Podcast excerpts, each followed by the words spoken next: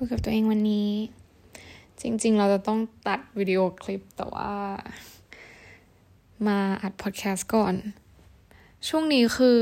แปลกมาก เพราะว่าไม่ได้อยาก มันเป็นช่วงที่เราไม่ได้อยากพูด แชร์อะไรเท่าไหร่ หรือเพราะว่าฉันแชร์กับเพื่อนฉันไปแล้ววะคือ มันตั้งแต่กลับมาทำงานเรารู้สึกว่าเราแบบ มีสิ่งที่อยากพูดถึงน้อยลง หรือเรารู้สึกว่ามันพูดได้ไม่เต็มปากก็ไม่รู้นะ ก็เลยแบบ ห่างหาย ก็ไม่ได้ห่างหายขนาดนั้นจริงก็อัดไว้แล้วด้วยแล้วก็แต่ว่าแบบมันเป็นแค่ความรู้สึกอะเพราะบางทีเราจะมีความคิดบางอย่างเกี่ยวกับเรื่องต่างๆ ในชีวิตประจำวันเป็นเรื่องปกติใช่ไหมแต่พอตั้งแต่มาอยู่ที่เนี่ย คือ คิดเยอะไปมันไม่ดี เราก็เลยพยายามไม่คิด มันก็เลยกลายเป็นว่าเหมือนเราก็ไม่ได้คิดอะไรต่อจากสิ่งที่เราทำในแต่ละวัน ไปโดยอัตโนมัติ เพราะว่าด้วยสิ่งที่เราทำมันมันไม่ควรคิดอะไรมากมายอะไรเงี้ย แต่ก็ยังมีดีเทลเล็กๆที่เราเอ่อคิดถึงมันอยู่ดี เวลาที่แบบพอมีเวลาว่างเราก็มานั่งทบทวนอะไรเงี้ย แต่บอกตรงว่าแบบบางทีก็ลืมในดีเทล เล็กๆ ถ้าเทียบกับครั้งก่อนที่กลับมาคือครั้งก่อนดูจะแบบเก็บรายละเอียดเยอะกว่านี้อะไรเงี้ย ซึ่งครั้งนี้ก็คือเหมือน ไม่รู้มันเป็นยังไงมันแปลกๆ ยังหาคำตอบตัวเองไม่ได้เหมือนกันพยายามจะนั่งถามตัวเองเหมือนกันว่าแบบ เออเกิดอะไรขึ้นทำไมรู้สึกไม่เหมือนแต่ก่อนที่อัดพอดแคสต์เลยอะไรอย่างเงี้ยซึ่งแต่ก่อนเนี่ย การเล่าเรื่องของเรามันก็จะออกมาอย่างพรั่งพรูโดยที่ไม่ต้องเตรียมตระเตรียมหรือว่าคิดถึงก่อนที่จะพูดอะไรมากมายอะนะ คือมันจะเป็นแบบเวอร์ชันที่ว่า เออ ฉันต้อง ฉันต้องเผื่อตัวเอง ก็หยิบโทรศัพท์ขึ้นมาอัดเลย แต่ครั้งนี้คือ ถึงกับต้องจดไว้ในสมุดโน้ต หรืออาจจะเป็นเพราะว่าเราเจอเรื่องราวหลาย ๆ อย่าง เยอะมากด้วยละมัง้ง มันก็เลยกลายเป็นว่า มันเยอะซะจนเราจำไม่ได้และไม่มีเวลาคิดถึงเรื่องที่เกิดขึ้นอะไรประมาณเนี้ยเพราะว่าช่วงที่ทำงานก็คือทำงานเจอคนมากมาย ซึ่ง energy คนในแต่ละวันที่เราทำงานมันก็ไม่เหมือนกัน ทั้งผู้โดยสารแล้วก็ทั้งเพื่อนร่วมงานอะไรเงี้ย ซึ่งก็มีทั้งดีและไม่ดีปะปนกันไป ซึ่งครั้งนี้แปลกมาก คนที่เราเจอตั้งแต่ กลับมาทำงานเนี่ย เป็นเวอร์ชั่นที่ เหมือน advance ขึ้นอะ advance ขึ้นแบบข้างพยายามจะลดคำว่าแบบลง เพราะเราดูวิดีโอคลิปตัวเองแล้วแบบพูดคำว่าแบบเยอะมาก รู้สึกว่ามันมากเกินไปแล้วเป็นคำสิ้นเปลืองที่ไม่ต้องมีก็ได้ เพราะฉะนั้น aware ด้วยว่าพูดคำว่าแบบกี่ครั้ง อุ้ยท้องร้อง อะคือเราคิดว่าเราอาจจะเจอเรื่องเยอะแยะมากมาย ก็เลยทำให้เราไม่ทันคิดถึง details ของแต่ละเรื่องอะนะ เมื่อกี้พูดถึงว่า เออกลับมารอบนี้แบบเจอคนแปลกๆ advance ขึ้นกว่าแต่ก่อน คือแต่ก่อนมันจะเป็นเวอร์ชั่นที่ว่าดีและไม่ดีไปเลย แต่รอบนี้เป็นเวอร์ชั่นที่ว่า ก็ไม่ได้ไม่ดี แต่ว่าทำอย่างนี้ไม่ได้ป้าวะ อะไรอย่างเงี้ยซึ่งครั้งก่อนอะ มันไม่มี แต่ครั้งเนี้ยมันมี แล้วมันเป็นสถานการณ์ที่กืนไม่เข้าใครไม่ออกเข็ดไหมเหมือนเวลาเราเจอเพื่อนร่วมงานที่แบบนะแบบอีกแล้วเพื่อนร่วมงานที่เขาเขาไนส์เขาช่วยงานเขาขยัน แต่เขามีนิสัยที่ ทำให้เราอึดอัดใจที่จะทำงานร่วมด้วย ประมาณนี้ซึ่งบางไฟล์ก็มีบางไฟล์ก็ไม่มี คือเพื่อร่วมงานเราเปลี่ยนตลอดถูกไหมถ้าใครทำงานอยู่แบบที่เดิมเนี่ยก็จะจะอาจจะพอจินตนาการออกว่าแบบมันจะมีคนนึงอะหรือไม่บางคนที่เขาแบบเป็นประเภทนี้อะไรเงี้ยแล้วไม่สามารถ define ได้ว่าแบบ เขาไม่โอเค เขาไม่ดี พูดไม่ได้เต็มปากว่าเขาดีหรือไม่ดีอะซึ่งเราเจอคนประเภทเนี้ยหลายครั้งมากตั้งแต่เริ่มทำงานมา ซึ่งจริง ๆทำงานเต็มๆเนี่ยเพิ่งแค่เดือนเดียวเท่านั้นเองแล้วก็เจอคนแรนดอมมาก ๆ จริง ๆ รู้สึกว่าแปลกใจ แต่อีกใจหนึ่งเราก็รู้สึกว่าเหมือน เราอายุมากขึ้นด้วยในระดับหนึ่งแล้วอันนี้แบบดูแบบอาจจะเป็น energy เราที่เราจะต้อง up level ตัวเองแล้ว ว่าตอนนี้แบบเราจะต้องเจอผู้คนที่หลากหลายมากขึ้น คือเหมือนพอเจอแบบเนี้ยมันทำมันมาเปิดโลกเราให้เข้าใจอีกลักษณะนิสัยของคนอีกประเภทหนึ่งเพิ่มขึ้น แล้วมันก็ทำให้เรา realize ว่าแบบนะแบบอีกแล้ว คนฟังเริ่มลำคาญ เริ่มนับแบบ คือมันทำให้เรา realize ว่า คนในโลกนี้มันมีเยอะสิ่งมาก ๆ เป็นเวอร์ชั่นที่เราไม่สามารถจะคาดคะเนได้ว่าเขาจะเป็นคนแบบไหนหรืออย่างไร มันทำให้เรารู้สึก amaze มากว่า เฮ้ย หรอหรอมันมีคนประเภทนี้ด้วยหรอ เราเชื่อนิดหนึ่งนะว่ามันเป็นอาจจะเป็น energy หรืออาจจะเป็นแบบ universe ที่แบบทำให้เราต้องดึงดูดแบบอีกแล้วทำให้เราต้องดึงดูดคนที่แปลกประหลาดมากขึ้น หรืออาจจะเป็นเพราะว่าเราอยู่บ้านมานานแล้วเจอแต่คนอินเนอร์จีเดิมๆ เจอแต่ครอบครัว เจอแต่เพื่อนที่เราเคยเจอ แล้วพอออกมาเจอคนหลากหลายมาก ก็ทำให้เราแอบช็อกว่า เฮ้ย ได้หรอ มีอย่างนี้ด้วยหรอ ประมาณนี้ อันนี้คือสิ่งที่แบบนะอันนี้คือสิ่งที่เกิดขึ้นที่ที่ตั้งแต่กลับมานะ มีเรื่องที่อยากจะทบทวนคุยกับตัวเอง วันก่อนที่เราบินไฟล์หนึ่งเราก็เจอหัวหน้า ชาติหนึ่งที่ เราเราเคยเข้าใจว่าตัวเองแบบ เราเคยเข้าใจว่าตัวเองเข้ากับชาตินี้ได้ดี แล้วทุกครั้งเวลาเราทำงานหรือว่าต้องเจอผู้ร่วมงานชาตินี้เราก็จะเออเขาเรียกว่าอะไร friendly กับเขาหนึ่งก็คือเป็น Asian ด้วยกันอะไรอย่างเงี้ยก็พยายามจะทักทายด้วยภาษาเขา เพราะว่าเราก็สามารถพูดได้นิดนึงอะไรอย่างเงี้ยอะบอกเลยก็ได้ก็คือเกาหลีคือจริงๆแล้วเรารู้สึกว่าตัวเองอะเข้ากับคนเกาหลีได้ดี แล้วก็ซึ่งเดิมทีเราเป็นคนเข้ากับคนเกาหลีได้ดีอยู่แล้ว เพื่อนเกาหลีเราก็แบบมีเยอะ แล้วก็สามารถแบบพูดได้นิดหน่อย พูดแล้วดูฟังเนทีฟอะไรประมาณเนี้ยก็เลยทำให้เหมือนเก็ตอลองด้วยกันได้ดี ซึ่งเราก็เข้าใจว่ามันเป็นอย่างนั้น แต่เราอ s ซูมไปเองไงว่าเราจะเข้าได้กับทุกคน ทุกเกาหลี ซึ่งจริง ๆ แล้วมันไม่ใช่เตยคือแกไม่ได้เข้าได้กับทุกเกาหลีเข้าใจไหมคือเขาอาจจะเอ็นดู หรือเขาจะแบบเออมองว่าเราไนส์คือจริงๆอะเขาก็เข้ากับเราได้ดีนะ แต่มันอาจจะมีบางลักษณะนิสัยที่เราค้นพบว่า เขาไม่ได้เป็นเกาหลีแบบที่เราคิด get ไหม คือต่อให้เป็นคนชาติไหนก็ตาม มันก็จะมีทั้งดีและไม่ดีอะ่ะ มันก็จะยังมีคนเกาหลีเดิมๆที่เราเคยเจอแล้วเราเข้ากับเขาได้ คือเขาเป็นเวอร์ชั่นที่เขาเข้ากับเราได้ แต่มันก็จะมีเวอร์ชั่นที่ เอ๊ะ ยังไง ซึ่งเขาเป็นคนเป็นมนุษย์ไม่ว่าจะชาติไหน มันก็จะมีเวอร์ชั่นที่แปลกๆอยู่แล้ว ซึ่งเกาหลีก็เช่นกัน ซึ่งแต่บินมานะ ก็เจอเกาหลีที่ประหลาดประหลาดแล้วก็ไม่ค่อยโอเค มาตลอดจนทำให้เรารู้สึกขยาด ซึ่งเราอะ่ะ มันมันน่าจะเป็นสิ่งสุดท้ายที่เราเป็นเลยนะ ที่เราจะแบบมีแง่กับคนชาตินี้อะเพราะว่าเราเข้ากับเขาได้ดีมาตลอด อืม จนมา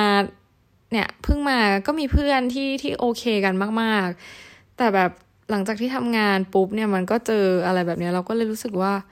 มีความกลัว ไม่ใช่ไม่ใช่กลัวเวอร์ชันที่แบบกลัวเขาทำอะไร แต่เป็นเวอร์ชันที่ว่ากลัวจะเสียสุขภาพจิตอีกครั้ง เพราะว่ามี flight หนึ่งที่เราเจอก็คือหัวหน้าคนเกาหลี แล้วก็มีเพื่อนร่วมงานอีกคนนึงเป็นเกาหลีก็คือ เหมือนโซนที่เราทำก็คือเป็นโซนที่เราต้องทำงานกับสองคนนี้แล้วเขาเป็นคนชาติเดียวกัน get ไหมซึ่งเราไม่ไม่เราไม่ไม่เลย พูดเกาหลีพูดกันไป ฉันไม่สนใจ ฉันก็อยู่กับฉันอยู่กับตัวเอง ไม่ได้รู้สึกว่าอึดอัดหรืออะไรอยู่แล้ว แต่ประเด็นก็คือว่าวิธีการทำงานของเขา Asian style มันก็จะมี seniorityมีความแบบเคารพรุ่นพี่รุ่นน้องอยู่ตรงนั้น แล้วก็เขาก็ประพฤติกันแบบซีเนียริตี้มาก แล้วบังเอิญว่าฉันก็ไปเผยไต่ว่าฉันก็คือแบบนอบน้อม ก็เลยต้อง follow fit seniority ของนางไปโดยอัตโนมัติ มันก็เลยทำให้ฉันอึดอัดมากกับการที่แบบต้องอยู่ภายใต้ seniority อะไรพวกเนี้ย ก็คือเทคนิคการทำงานของคนชาติเขามันก็คือจะเป็นประมาณเนี้ย แล้วมันทำให้เราอึดอัดมากๆ เออ แล้วก็ร้องไห้ ซึ่งร้องไห้ต่อหน้าหัวหน้าคนนั้น เอาจริง ๆ นะ เราเราพยายามถามตัวเองว่าแบบสรุปแล้ววันนั้นนะมึงแกล้งร้องไห้หรือเปล่า คือคือเราอะ เรารู้ว่ามันเพรสเชอร์มากๆ เรารู้ว่าเขากดดันเรามากๆ แต่เรารู้สึกว่ามันจุกจิกมันเกินเพจอะมันก็เลยทำให้เราแบบอึดอัดมาก ๆ เราก็เลยตัดสินใจอะพูดออกมาแบบ speak up อะเพราะเราไม่ชอบเวลาที่แบบใครมากดดันเราหรือแบบมาเข้าใจเราผิดๆหรือปฏิบัติกับเราแบบที่ไม่ respect อะเราเราไม่ชอบเรารู้สึกว่ามันต้อง speak up เราก็ speak up ออกมาเว้ยแต่กลายเป็นว่าเขาก็คือแบบ มันมันเป็นการประทะกันที่แปลกประหลาดมากอะแล้วมันทำให้เราแบบถึงขั้นว่าแบบไม่ไหวแล้วแล้วร้องไห้ ซึ่งมันแปลกมาก เพราะว่าเราไม่เคยร้องไห้มาก่อน เวลาทำไฟล์แต่ตอนนั้นคือแบบไม่ไหวแล้ว รู้สึกว่า ฉันต้องทำอะไรสักอย่าง เพื่อที่เขาจะได้ฟังฉันด้วยเออหนึ่งมันเป็นการที่ว่าเราอยากให้เขาฟังเรา เราก็เลยแบบตัดสินใจว่า มันไม่ได้ตัดสินใจอะ่ะ มันแบบ เอาให้เต็มที่เลยปล่อยออกมา ให้เขารู้ว่าเราอะเราทำเต็มที่แล้วเราเสียใจ เออ เราก็เลยออกมาเลยเว้ย แล้วเขาก็เลยผ่อนลง เพราะว่าเห็นเราอะร้องไห้ ซึ่งพอย้อนกลับไปคิดเราก็รู้สึกว่า เราไม่เสียใจที่เราร้องไห้นะ แต่เรารู้สึกว่ามันจะไม่เกิดขึ้นอีก เออ เราจะไม่เราจะไม่ร้องไห้อีก นั่นคือหนึ่งสิ่ง แล้วก็อีกสิ่งหนึ่งที่อยากคุยกับตัวเองก็คือว่าลองทำไม ลองทำไมนี่คือเราเราคิดว่ามันน่าจะเป็นเพราะว่า pressure เนี่ยแหละ แล้วแบบเขาจู้จี้จุกจิก แต่จริง ๆ แล้วอะเราไม่จำเป็นต้องร้องไห้ เราพูดกับเขาอธิบายเขาเข้าใจก็ได้ แต่คือตอนนั้นนะด้วยความมันไม่สามารถฟังก์ชันออกมาเป็นหนึ่งสองสามสี่ว่าแบบเรารู้สึกยังไงแล้วแบบจะพูดยังไงดีให้เขาเข้าใจเพราะดูเหมือนเขาแบบจะไม่ฟังเลย อะไรประมาณนี้แล้วมันเหมือนแบบเวลาเราเราแบบถูก pressure แล้วมันไม่เขาไม่ฟังเราเขาเขามองว่าเราแบบ น้องน้อย มันก็เลยทำให้เรารู้สึกว่าอึดอัดจนต้องเอาออกมาในรูปแบบนั้นนน่าจะเป็นเวอร์ชันนี้นะแต่จะบอกตัวเองว่าครั้งหน้าไม่ต้องร้องแล้วก็การร้องไห้ก็ไม่ใช่แย่ ไม่ได้เรื่องไม่ได้เรื่องคอขาดบาดตายไม่ได้แปลว่า แกแก้ไขปัญหาไม่ได้ แกแก้ไขปัญหาได้แล้วแกทำงานได้ดี แต่แกแค่รู้สึกอึดอัด ซึ่งบางครั้งการพูดว่าอึดอัด อาจจะไม่ใช่ทางแก้ เพราะว่าคนที่ทำให้เราอึดอัด เขาอาจจะไม่รู้ตัวเขาทำให้เราอึดอัด แล้วเขาก็จะกลายเป็นว่า รู้สึกว่าบ้าฉันไม่ได้ทำอะไรแบบนั้น กลายเป็นว่าเราเรามาโต้เถียงกันในเรื่องจุดนี้ว่าแบบเขาทำหรือไม่ แต่แบบถ้าจุดไหนที่มันเกี่ยวกับเรื่องงาน แล้วแบบเขาควรจะแก้ หรือเราควรจะแก้หรืออะไรใด ๆ อันนี้เราก็ควรจะพูด คือมันไม่ได้แปลว่าเราเด็กนะที่เราร้องไห้ แต่แค่อยากให้ คิดให้รอบคอบมากขึ้น คิดหนึ่งสองสามสี่ถ้าคิดไม่ทันก็คือจดแล้วก็พูดเลย ไม่ต้องกลัว เก็ตไหมแล้วก็ไม่ต้องไปน้อมน้อมกับมันมาก ไม่ต้องไปเผยไต่ว่าฉันเข้าใจ seniority seniority seniority ของ culture เขา ไม่ต้องไปเผยไต่ว่าแบบเราน้องน้อย กริดตา be strong be tough โอเคไหมเตย อืม นั่นแหละ คือก็ไม่อยากให้ใครมาแบบ take advantage จากความ nice เวลาฉันใส่มาสก์ทุกคนตอนนี้ก็คือต้องใส่มาสก์ตลอดเวลา หน้าฉันมันก็เลยดูแบบน้องน้อย ดูเด็กดูแบบ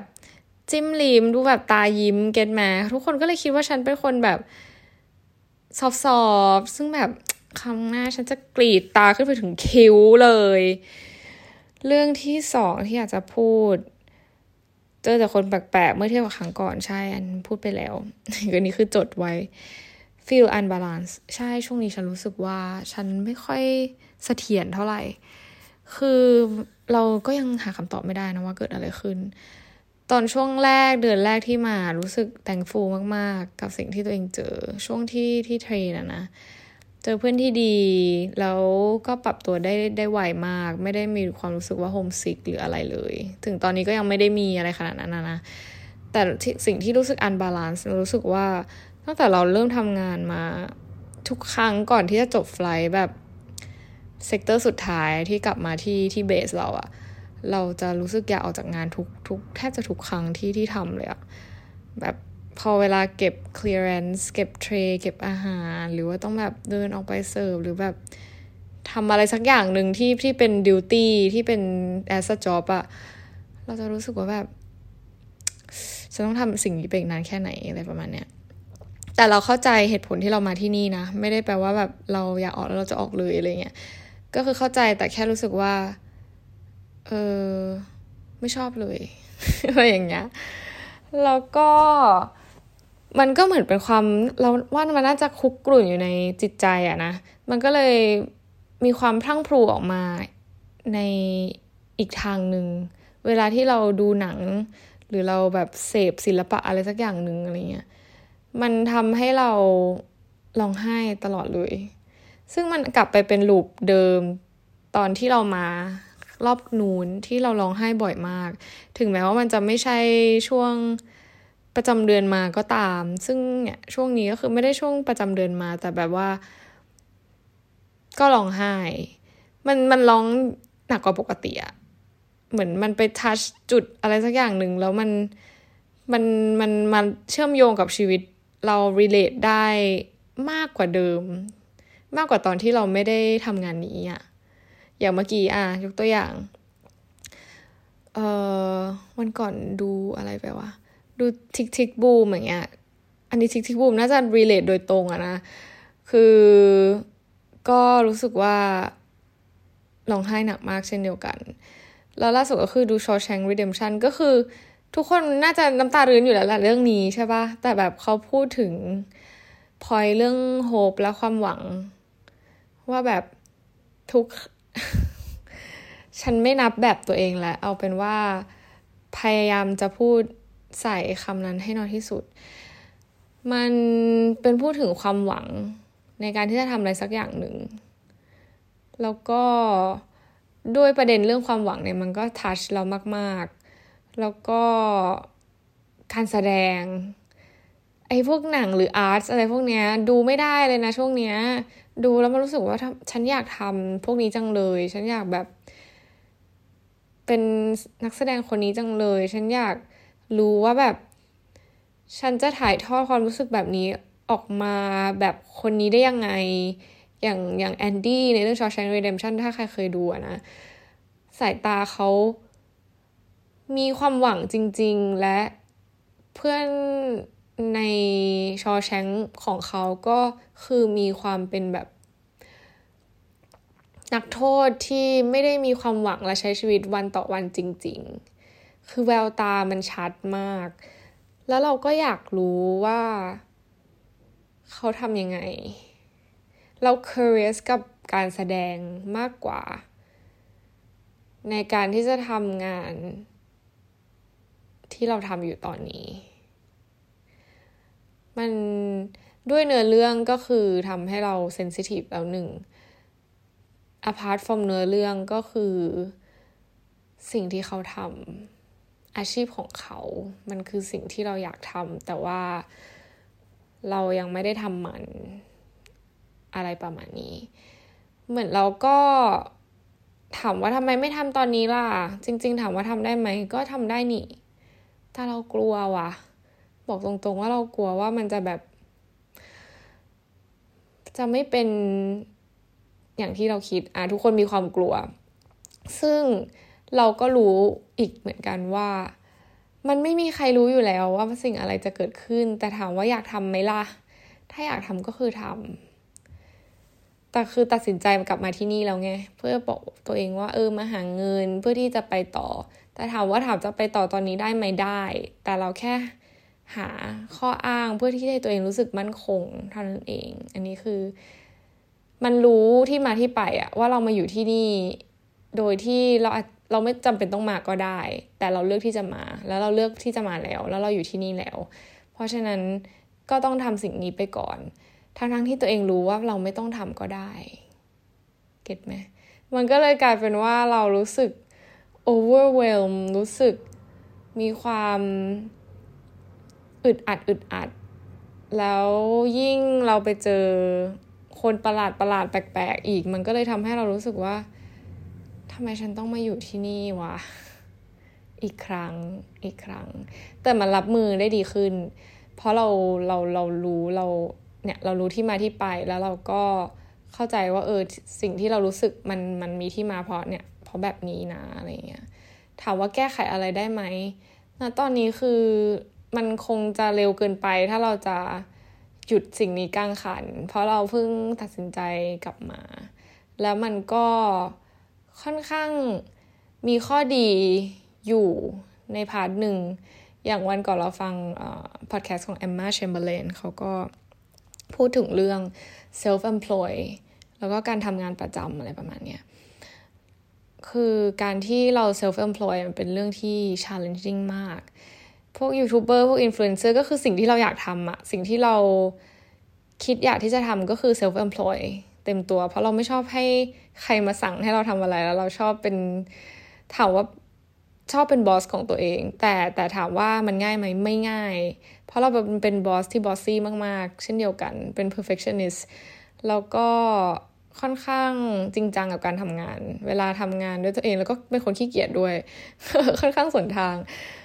เราเก็ตว่าในฐานะ employee ฉันจะเป็นคนที่ขี้เกียจมาก แต่เวลาฉันเป็น employer ปุ๊บฉันก็จะเป็น employer ที่ strict มาก เพราะฉะนั้นเวลาทำงานกับตัวเอง self employ มันก็จะเป็นอะไรที่ challenging มาก ๆ อย่างเช่นตอนนี้เนี่ยเราก็พยายามจะให้ตัวเองลองเริ่มต้นการ self employ แต่ข้อดีก็คือเรามี full time job ที่ support การเริ่มต้นสิ่งนี้ นี่คือข้อดีของมันนะ ข้อดีมาก ๆ ซึ่งเอมมาแชมเบอร์เลนก็พูดถึงว่ามันคือข้อดีเลย เราคนที่ทำงาน 9 to 5 เราทำงานเสร็จปุ๊บ เราตัดโลกทำงานปุ๊บ แล้วเราก็สามารถเอาเวลาที่เราตัดจากงานไปอะมาทำสิ่งที่เราอยากที่จะทำเป็นไซฮัสโซหรือว่าเป็นฮอบบี้ได้ ในขณะที่คนที่ทำเซลฟ์เอมพลอยเนี่ย เขาไม่สามารถ separate นะสิ่งนั้นได้ ซึ่งจริงมากๆตัวอย่างเราทำคู่กันไปสองอย่าง เราก็เห็นความแตกต่าง เวลาเซลล์เอมพลอยปุ๊บ พอเมื่อไหร่ที่คืองานมันกลายเป็นไลฟ์อะ เราไม่สามารถหยุดคิดถึงเรื่องงานได้ ทุกวันเราจะคิดถึงมัน อย่างเราต้องตัดวิดีโอนะ เราก็คิดแล้วในหัวทุกวันถึงแม้ว่ามันจะเป็นวันหยุด หรือเราบอกว่าเราจะพักผ่อนมันก็อดคิดไม่ได้ อืมแล้วก็ ขอหาวแบบในแง่การเริ่มต้นอย่างเราเรายังไม่ได้มี progress อะไรจากการที่เราทำ YouTube หรือว่า podcast มันก็ ค่อนข้างกดดันถ้าเราไม่ได้มีอินคัมเข้ามา support มันทำให้เราอาจจะไม่ได้ทำมันอย่างเต็มที่เท่าที่ควร อย่าง especially เราแบบทำงานนี้ใช่ไหมเราสามารถสร้างคอนเทนต์จากงานที่เราทำได้ด้วย อันนี้ก็คือข้อดีนะ ก็คือตั้งแต่กลับมาก็คือทำคอนเทนต์ได้หลายอันแล้ว ในเวลาอันรวดเร็ว ซึ่งก็นับเป็นข้อดีในในสิ่งที่เราทำอยู่ ก็พยายามจะดึงแล้วก็โฟกัสข้อดี ตรงนี้ให้ได้มากที่สุดเพื่อที่จะทำให้เรารู้สึกแข็งแกร่งและ strong ขึ้น แล้วก็รู้สึกไม่ pressure ตัวเองในในการทำงานหรือว่ามองแต่เรื่องที่ negative เกินไป เพราะว่าถ้ามองแต่ฝั่งที่ negative ว่าเรามาทำอะไรที่นี่หรือ blah blah มันก็จะทำให้เราแบบไม่ happy แล้วก็ไม่ joy ระหว่างทางอะไรเงี้ย resilience เพิ่งฟังพอดแคสต์ เอ่อน่าจะเป็น readery podcast เขาพูดถึง resilience resilience คืออะไร resilience ก็คือการที่เราล้ม หรือว่า เขาเรียกว่าอะไรพ่ายแพ้แต่เราแบบมีสามารถพาตัวเองกลับมาได้ resilience คือมันเหมือนเป็นแรงที่ถูกฉุดกลับมา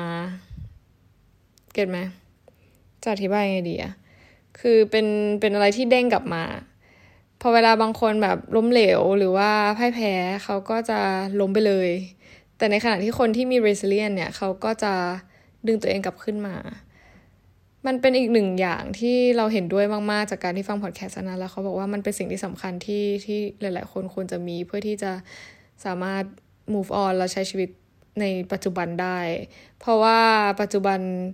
มันมีเรื่องราวที่เหมือนเรา มันไอเรื่องการเขาเรียกว่าอะไรอะ fail fail fail เขาเรียกว่าอะไรนะเอ่อล้มเหลวเออการล้มเหลวเนี่ย ในชีวิตมันมันน่าจะเกิดขึ้น มันไม่ใช่น่าจะมันคือเกิดขึ้นตลอดเวลา คนที่ลุกขึ้นมาได้เร็วที่สุดก็คือคนที่สามารถไปต่อแล้วก็พัฒนาตัวเองได้ได้เร็วกว่าคนอื่น มันเป็นอีกหนึ่งสิ่งที่ ทุกคนควรจะพัฒนาและ develop เพื่อที่จะทำให้เราสามารถพัฒนาตัวเองได้รวดเร็วแล้วก็ดีขึ้นไปเรื่อยๆอะไรเงี้ย คือช้าเร็วเนี่ยจริงๆแล้วมันไม่ได้ matter แต่ว่าถ้าเรามัวแต่จมปลักกับสิ่งที่ที่ที่มันย่ำแย่ มันก็ไม่ได้เกิดประโยชน์อะไร ถูกปะเพราะฉะนั้นเนี่ยการที่เรามี resilience เนี่ยมันจะทำให้เกิดประโยชน์กับตัวเองมากกว่า ซึ่งเราก็สนใจหนังสือเล่มนี้มากๆมันคือหนังสือ ของนักเขียนเกาหลีนะ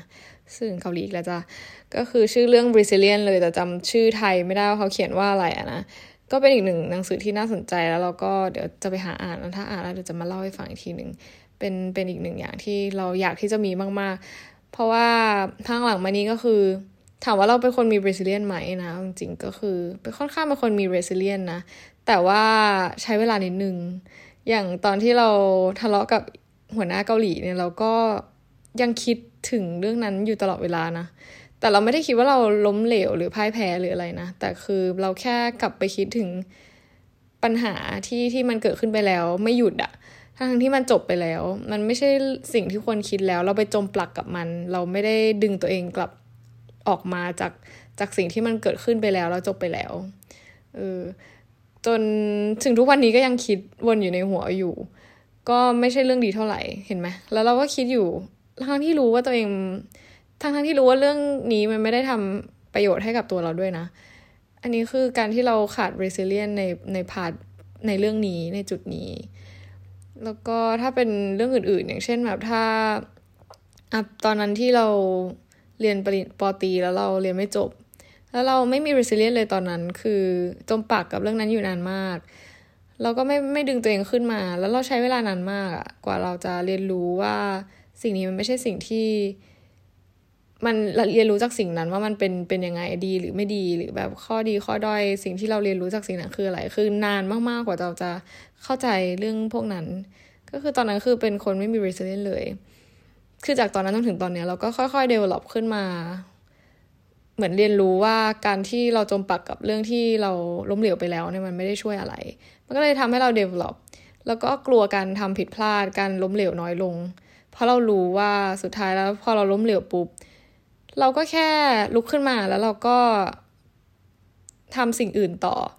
แล้วถ้ามันจะเกิดข้อผิดพลาดแบบเดิมๆเนี่ย เราก็จะรู้แล้วว่า เอ้ย มันจะนำพาไปสู่ความผิดพลาดแบบเดิมแล้วนะ เราจะไม่ทำแบบเดิม เราก็คือความผิดพลาดทุก ๆ อันเนี่ยมันเรียนสอนให้เราเรียนรู้ แล้วก็เข้าใจว่า เรานี่คือความผิดพลาดนะ เราจะไม่ทำมันอีก เออ มันมันในทางกลับกันเนี่ย เรามองว่าการทำผิดพลาดเป็นข้อดีด้วยซ้ำนะ มันทำให้เรารู้ว่า เออ มันทำให้เราจำได้อะว่าแบบเอ้ยนี่สิ่งนี้เราผิดแล้วเราเราเราไม่ทำอีกเพราะทุกทุกวันเนี่ยเราก็ยังทำผิดพลาดนะเวลาเราทำงานเราก็แบบมีบ้างใช่ปะแต่ยิ่งเราทำผิดอะมันยิ่งทำให้เราจำได้ว่าแบบ เอ้ยอันนี้มึงผิดไง เออมึงไม่ไม่ผิดแล้ว มันจำจนถึงแบบจำได้ดีกว่าที่เราทำถูกด้วยซ้ำเราก็เลยมองเห็นข้อดีของการทำผิดพลาดแล้วหลังๆมานี้ก็เลยไม่ได้รู้สึกกลัวเวลาทำผิดพลาดพอทำผิดก็แค่ say sorry แล้วก็จบแล้วก็บอกว่าโอเค ครั้งหน้าไม่มีแล้ว มีหรือไม่มีเขาเขาไม่รู้หรอกคนที่ทำงานร่วมกับเราไม่รู้หรอกเพราะว่าเราก็เปลี่ยนเพื่อนร่วมงานไปเรื่อยๆ แต่เรารู้ตัวเองว่าเราจะไม่ทำอีกแล้ว นั่นนั่นคือสิ่งที่ที่สำคัญแล้วก็เป็นสิ่งที่ ที่ควรจะเกิดขึ้นหลังจากที่เราแบบผิดพลาด อะไรประมาณเนี้ยเดี๋ยวถ้าได้อ่านหนังสือเล่มนี้อีก ไม่ได้อีกสิ ถ้าได้อ่านเนี่ยเราจะเอามาแชร์ให้ฟังนะว่าเป็นยังไงอีกเรื่องหนึ่งที่อยากจะพูดถึง มีอยู่วันหนึ่งเเราบินไปมอนทรีออลแคนาดา แล้วก็เป็นไฟยาวนะ ก็คือจริง ๆ ปกติเนี่ยเราก็ไม่ไม่ได้ คือเราต้องทำงานกับผู้หญิงเยอะมากเนาะ งานสายการบินนะมันก็มีแต่ผู้หญิง ไม่เคยมีความประสบการณ์ในการเกือบจะตีกับลูกเหลืออีกคนนึงเพราะว่าทั้งคู่เป็นประจำเดือน คือมันเป็นวันแรกที่เราต่างคนเราก็ต่างไม่รู้นะ แต่แบบมีเป็นเป็นเรื่องเล็ก ๆ มาก ๆ ที่เราเกือบจะตีกันอะแล้วทั้งคู่ก็คือเหมือนด้วยความที่เป็นคนที่ อ่าเราเราไม่ได้งองแงหรือเราแบบหาเรื่องคนหรือไม่ได้เป็นคนพื้นฐานไม่ดีอะเราก็หยุดตัวเอง แล้วพอครั้งหลัง พอวันถัดมาเรามารู้ว่าแบบอ่าเราทั้งคู่คือเป็นวันแรกที่ประจำเดือนมา คือเรื่อง PMS และเรื่องสิ่งที่เกิดขึ้นฮอร์โมนอะไรต่างๆ เนี่ยมันมันคือเรื่องที่เกิดขึ้นจริง ๆ นะ คือตอนแรกเวลาเราไม่ได้เจอใครที่ที่เป็น เพราะเรา อย่างกับเพื่อนเราเนี่ยเพื่อนเราไม่ได้แบบ PMS ในแง่มูดี้อะไรขนาดเลยมันอาจจะไม่ได้แสดงกับเราอะนะแต่มันอาจจะมีปวดท้องอะไรเงี้ยแต่เราไม่เคยเจอคนที่ moody เพราะว่าประจำเดือนเหมือนกับที่เราเป็นอะแล้ววันนั้นก็คือไปบินแล้วก็พบว่า เออ เกือบตีกับคนนี้ แล้วก็มารู้ทีหลังว่าอ๋อ มันเป็นวันแรกที่มาประจำเดือนของทั้งคู่ก็เฮ้ยโอเค มันเกิดขึ้นจริงมันไม่ใช่แค่พอฉันที่ฉัน moody อย่างเดียว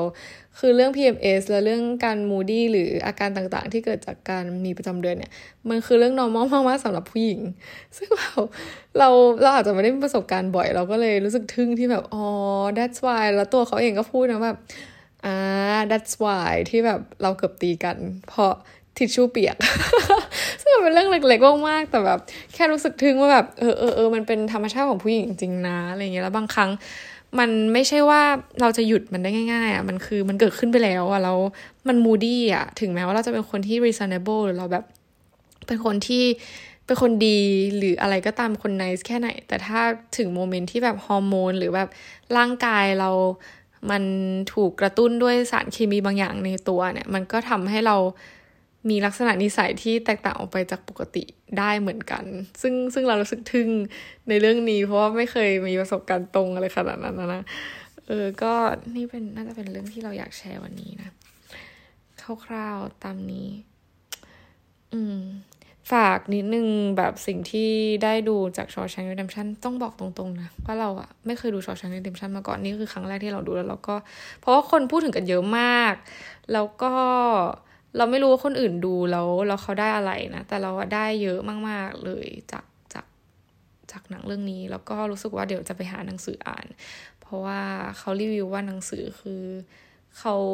เขียนละเอียดกว่านี้ อันนี้คือเหมือนหนังเวลาเราดูเราก็ต้องคิดต่อเองเนาะ เหมือนหนังสือมันน่าจะเหมือนบอกรายละเอียดเพิ่มมากขึ้น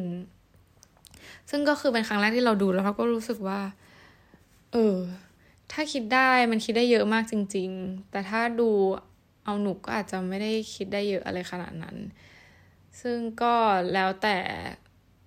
เขาเรียกว่าอะไรวิจารณญาณหรอ ไม่ใช่สิ แล้วแต่ว่าแบ็กกราวน์ของคนที่ดูเขารับสารพวกนี้ได้ยังไงบ้าง เห็นไหม ซึ่งมันก็มีประโยคหนึ่งที่ คือมันพูดถึงฟรีดอมแล้วก็โฮปในเรื่องนี้ เราชอบอยู่ฉากหนึ่งมากที่แอนดี้ก็คือตัวเอกของเรื่องที่ตอนที่ไปซ่อมหลังคา หรือทำอะไรบนหลังคากันอะเขาขอเบียร์จากแบบผู้คุมมาให้เพื่อนร่วมงานเขา โดยที่เขาก็ไม่ได้กินอะไรเงี้ยนะ ซึ่ง รายละเอียดเพิ่มเติมก็ไปลองไปดูเองนะ ถ้าใครดูอาจจะนึกออก นั่นแหละแล้วคือ ก็คนที่บรรยายก็คือเรดเรดใช่ไหมเรดเขาก็บอกว่า ที่แอนดี้ทำเนี่ย เพราะว่าเขาอยากรู้สึก normal he did that to feel normal again คือพออยู่ตรงนั้นอยู่ข้างในเนี่ยมันถูกจำกัดด้วยอะไรหลายอย่างที่มันแตกต่างออกไปจาก normal life ซึ่งการที่เขาขอให้ผู้คุมซื้อเบียร์มาให้เพื่อนร่วมงานเขา มันก็เหมือนเวลาเขาไปสังสรรค์กับเพื่อนๆข้างนอกทำงานเสร็จแล้วเขาก็เลี้ยงเบียร์เพื่อนอะไรประมาณเนี้ย ซึ่งมันเป็นอะไรที่เขาเรียกว่าอะไรเรื่องเล็กๆมากที่ทำให้ตัวเขารู้สึกดี คือมันเป็นความรู้สึกดีที่งงไหมคือเราไม่รู้จะกลั่นออกมาเป็นคำพูดยังไง แต่ว่า มันรู้สึกดีจากสิ่ง การทำอะไรแบบนั้นได้จริง ๆ นะ โดยที่เราไม่ต้องรู้สึกว่าเราจะต้องกินเบียร์คือเขาเลี้ยเขาเขาขอเบียร์มาได้แล้วเขาได้เลี้ยงให้เพื่อนๆกิน แล้วเขาได้นั่งดูแล้วเขาก็รู้สึกดีแล้ว เพราะเขารู้สึกเหมือนว่า เขาได้ทำสิ่งที่ เขาทำอยู่ปกติแต่ก่อนอะไรประมาณเนี้ย ซึ่งเข้ามาตรงนี้แล้วเขาทำไม่ได้แล้ว แล้วเขาก็ได้ทำสิ่งนั้นอีกครั้งหนึ่งแล้วเขาก็เลยรู้สึกมีความสุขที่ได้ทำสิ่งนั้นอีกครั้งหนึ่งซึ่งมันดูเป็นเรื่องเล็กๆมากๆ แล้วก็เลยชอบ อืม จากจากฉากนี้จนต้องจดไว้ว่าแบบ he did that to feel normal again แล้วก็อีกประโยคนึง busy living or busy dying ประโยคนี้คือเป็นประโยคที่เราแบบเคยนึกถึงอยู่เสมอ เราสงสัยในการใช้ชีวิตของบางคน ว่าเขาเกิดมาแล้วเขาทำอะไร แล้วเขาก็ทำอะไรต่ออะไรประมาณเนี้ยสำหรับเราคือ ชีวิตเรามันสำหรับเรานะ เราแวลูการใช้ชีวิตมาก ๆ เพราะเรารู้สึกว่าไม่รู้ว่าอะไรจะเกิดขึ้นตั้งแต่เด็กแหละ เออ เราคิดอย่างนี้มานานมาก ๆ แล้วว่าแบบ เราไม่รู้ว่าเราอะไรจะเกิดขึ้น เราคิดเสมอว่าแบบถ้าพรุ่งนี้เราตายแล้ววันนี้เราเรามองย้อนกลับมา เราจะเสียใจไหมที่วันนี้เราทำสิ่งนี้ อันนี้คือสิ่งที่เราคิดมาตั้งนานตั้งแต่เด็ก ๆ แล้ว แปลกว่าเด็ก ๆ อันนี้คือไม่ใช่แบบแบบบอกขนาดนั้นก็แบบประมาณช่วงที่เราแบบเริ่มอ่านหนังสืออะไรประมาณนี้ช่วงมัธยมมต้น เรา